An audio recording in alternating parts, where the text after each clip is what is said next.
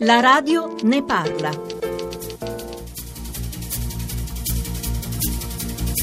In principio fu Archimede, poi vennero Galileo, Talete, Caronte, Euclide e Aldebaran.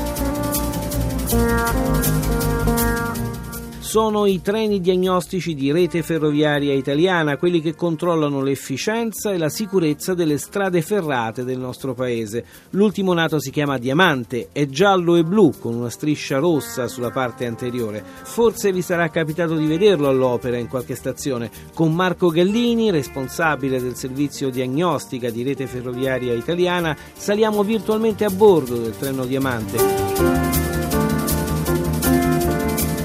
Gallini, cosa c'è dentro e di quante carrozze è composto? Il treno Diamante, che ha tra l'altro un fratello che si chiama Iace, che è un treno sostanzialmente identico con attrezzaggi un po' più specifici per fare le attivazioni, composto da due locomotori di alta velocità, uno in testa e uno in coda, a seconda del senso di marcia si riattiva uno, e poi ha all'interno otto carrozze che anziché trasportare persone trasporta tecnologie e sensori, oltre che naturalmente il personale preposto.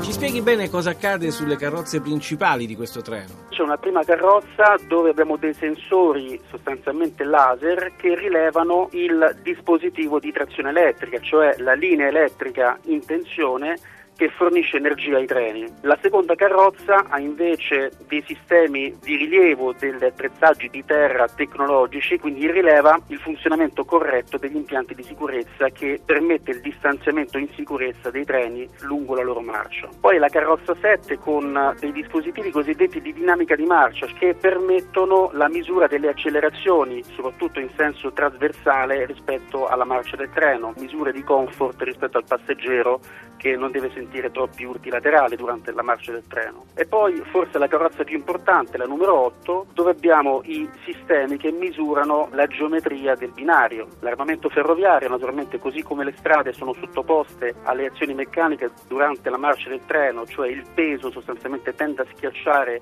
il manto stradale formando delle buche sul manto stradale, analogamente anche lì il binario durante la marcia del treno viene sottoposto a delle azioni meccaniche e quindi si deformano le rotaie. Queste deformazioni vengono misurate al millimetro e permettono quindi di alimentare con informazioni utili le squadre di manutenzione che poi di notte intervengono quando la linea è interrotta per ripristinare la corretta geometria del binario. Quale sarà la prossima missione di Diamante? Dove lo troveremo? Di notte eh, lui fa il Giro d'Italia in due settimane, prettamente l'alta velocità, e in alcune occasioni lo ritroviamo a fare attivazioni di nuove linee.